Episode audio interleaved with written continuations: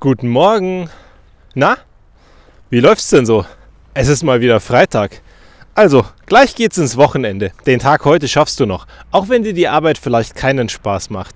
Auch wenn du sagst, hey, dann kommen die zwei Tage am Wochenende, auf die ich mich wirklich freue und wo ich mein Leben genieße und wo ich genau das mache, was ich machen möchte. Kleine Erinnerung von mir an dich. Schau mal dran, dass du in der Woche mehr genießen kannst. Dass du mehr von dem machst, was dir wirklich gut tut oder dich vielleicht mal ein bisschen umschaust, aus deiner Komfortzone rausgehst und irgendwie dein Leben in eine richtige Richtung schubst.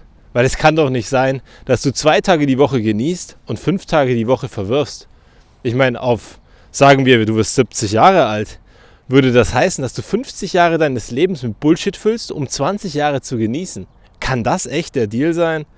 Ich glaube ja nicht. Meins wäre es zumindest nicht. Aber am Ende ist es schließlich deine Entscheidung. Ich stupse dich nur ein bisschen an.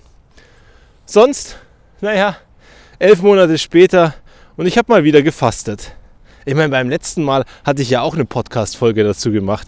Und wir haben ja alle festgestellt, dass es eigentlich gar nicht so eine gute Idee ist für mich. Augen wurden gelb und solche Sachen. Ah ja, äh, ich habe jetzt vier Tage gemacht. Die Augen wurden wieder gelb. Die Haut wurde leider auch gelb. Aber nichts, was ich nicht im Griff habe. Alles in Ordnung. Der Kopf funktioniert soweit, alles ist okay. Nur ich glaube, dass am Ende der Mechanismus dadurch, dass er keine Nahrung bekommen hat, sehr viel damit zu tun hatte, Schadstoffe, die ohnehin in meinem Körper sind, loszuwerden, was am Ende ja vielleicht auch ganz positiv sein kann. Die Idee war, vier Tage zu fasten, weil nach dem dritten Tag der Körper die schlechten oder die kranken Zellen angreift um sie zu reparieren. Das heißt, in Tag 4 versucht der Körper sich zu regenerieren. Und genau deswegen habe ich das auch gemacht. Sonntagabend ging es los bis Donnerstagabend. Das heißt, auch Donnerstagabend war mein erstes Essen wieder. Und Wahnsinn schmeckt Essen gut, wenn man vier Tage nicht essen durfte, wollte, sollte. Und so habe ich dann gestern Abend das Fasten gebrochen und parallel habe ich in den Tagen auch Sport eingebaut. Viel Bewegung, viel an der frischen Luft, zwei Tage mit jeweils mehr als 15.000 Schritten und auf jeden Fall jeden Tag mit mindestens 10.000 Schritten und dazu schon relativ intensiven Sport. Jetzt wirst du sagen, was? Fasten und Sport, das passt doch nicht wirklich zusammen. Wie soll denn das funktionieren, wenn man keine Energie hat, weil man kein Essen hat und dann am Ende noch Sport machen? Naja, interessanterweise funktioniert genau das doch dann ganz gut.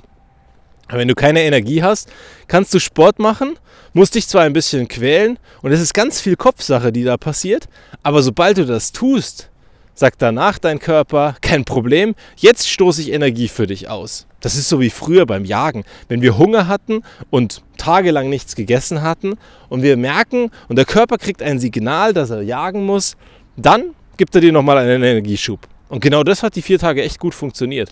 Bis auf gestern. Gestern war wirklich so mein absolutes Tief und wo ich ganz viel mit dem Kopf arbeiten musste. Auf einmal versuche ich mit den Kugelhanteln ein Training zu machen und kriege nach der 20. Wiederholung die blöde Hantel nicht mal mehr hoch. Einfach keinen Sauerstoff in den Muskeln gehabt. Dann bin ich übergegangen zu einem Ganzkörpertraining.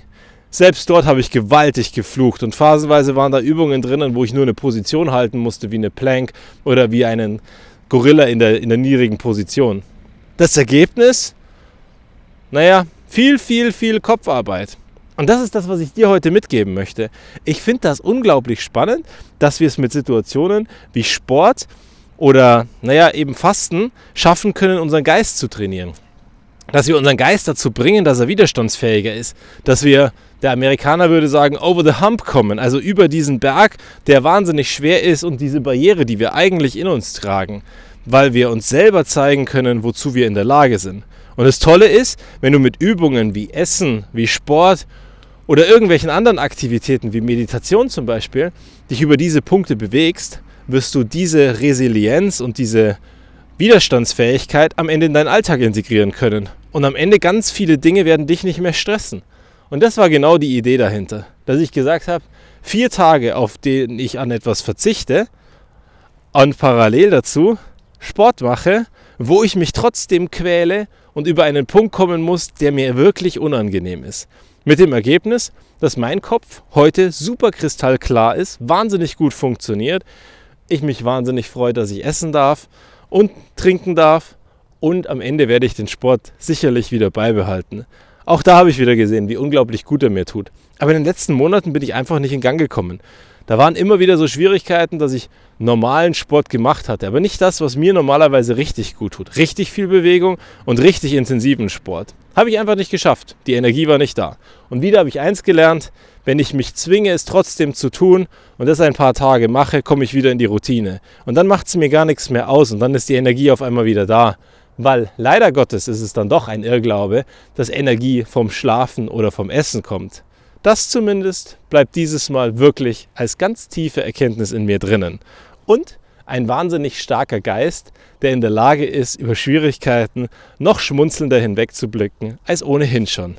Versuch's doch auch mal. Du musst ja nicht gleich fasten. Aber ein bisschen Training, wo du dich quälst, ist vielleicht eine ganz gute Idee. Bis zum nächsten Mal.